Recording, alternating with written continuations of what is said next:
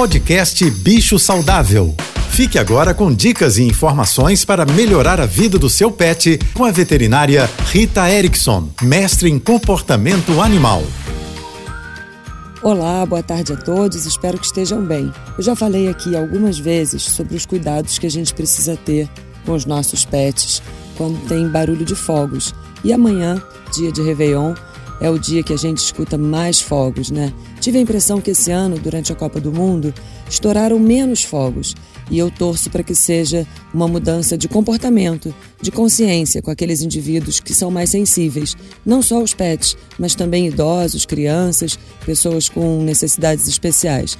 A gente sabe que assim, em cima da hora, não dá para fazer grandes modificações, mas vale muito a pena a gente preparar o ambiente para nosso pet, fechando bem as cortinas, as janelas, usando um som ambiente que pode ser até uma playlist de relaxamento para cães e gatos e fazendo companhia para os nossos animais.